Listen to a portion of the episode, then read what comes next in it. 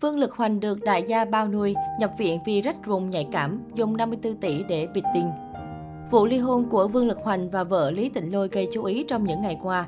Nam ca sĩ xác nhận đổ vỡ hôn nhân vào ngày 15 tháng 12, song không nói rõ nguyên nhân. Ngày 17 tháng 12, ET Today đưa tin Lý Tịnh Lôi có những chia sẻ hé lộ góc khuất trong cuộc hôn nhân với Vương Lực Hoành. Cô cho biết cuộc sống của họ không hạnh phúc.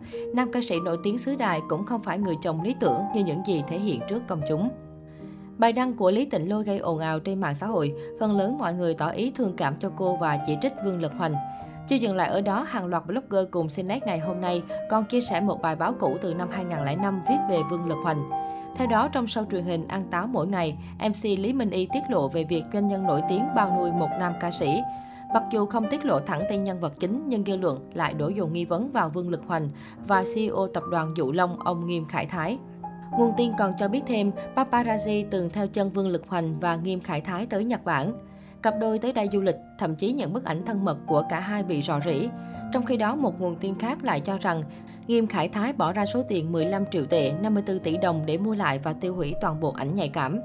Thời điểm đó, Nghiêm Khải Thái không đưa ra bất cứ câu trả lời nào về tin đồn lộ ảnh nóng hay có quan hệ tình cảm với Vương Lực Hoành. Còn công ty thu âm của anh từ chối trả lời phỏng vấn. Trong khi đó, công ty quản lý của chủ nhân bản hit Big City Little Love tỏ thái độ gay gắt.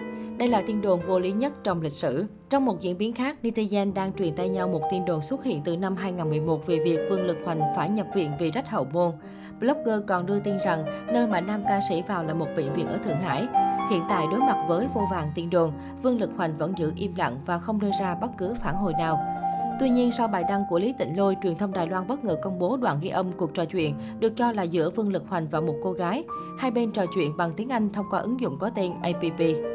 Trong đoạn ghi âm, người đàn ông nói không thể xuất hiện ở nơi công cộng, yêu cầu người phụ nữ đến gặp lễ tân khách sạn, cung cấp số phòng và bí danh của anh ta để được hướng dẫn đến phòng. Anh ta sẽ giải thích trước cho lễ tân. Theo truyền thông, Vương Lực Hoành bị nghi là người đàn ông trong đoạn ghi âm vì số điện thoại di động của anh bị lộ trong ảnh chụp màn hình gửi kèm theo. Sau khi lập gia đình, Vương Lực Hoành cũng không thường về nhà với lý do khao khát cuộc sống tự do. Điều này khiến Lý Tịnh Lôi sống không khác gì mẹ đơn thân, một mình xoay sở với ba con nhỏ. Ngoài ra, Lý Tịnh Lôi còn tố chồng mình ngoại tình có đời sống riêng hỗn loạn khi qua lại với cả nam lẫn nữ, trong đó có gái mại dâm và phụ nữ đã lập gia đình.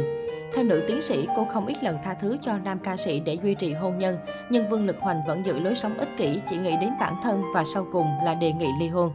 Tôi đã đợi anh ta quay lại cùng ba mẹ con chúng tôi đoàn tụ, nhưng Vương Lực Hoành không bao giờ nghĩ đến hạnh phúc của vợ con. Lý do ly hôn được Vương Lực Hoành đưa ra là nếu anh ta gặp được cô gái mình thích, anh ta không muốn cô ấy bị người khác coi thường là người thứ ba. Do đó chúng tôi phải nhanh chóng kết thúc quan hệ, Lý Tịnh Lôi chia sẻ. Hiện vấn đề phân chia khối gia sản 107 triệu đô la Mỹ và quyền nuôi con của Vương Lực Hoành và Lý Tịnh Lôi cũng được chú ý. Theo ET Today, Lý Tịnh Lôi nhiều khả năng giành được quyền nuôi ba con. Việc phân bổ tài sản còn phụ thuộc vào tòa án và thỏa thuận giữa hai bên.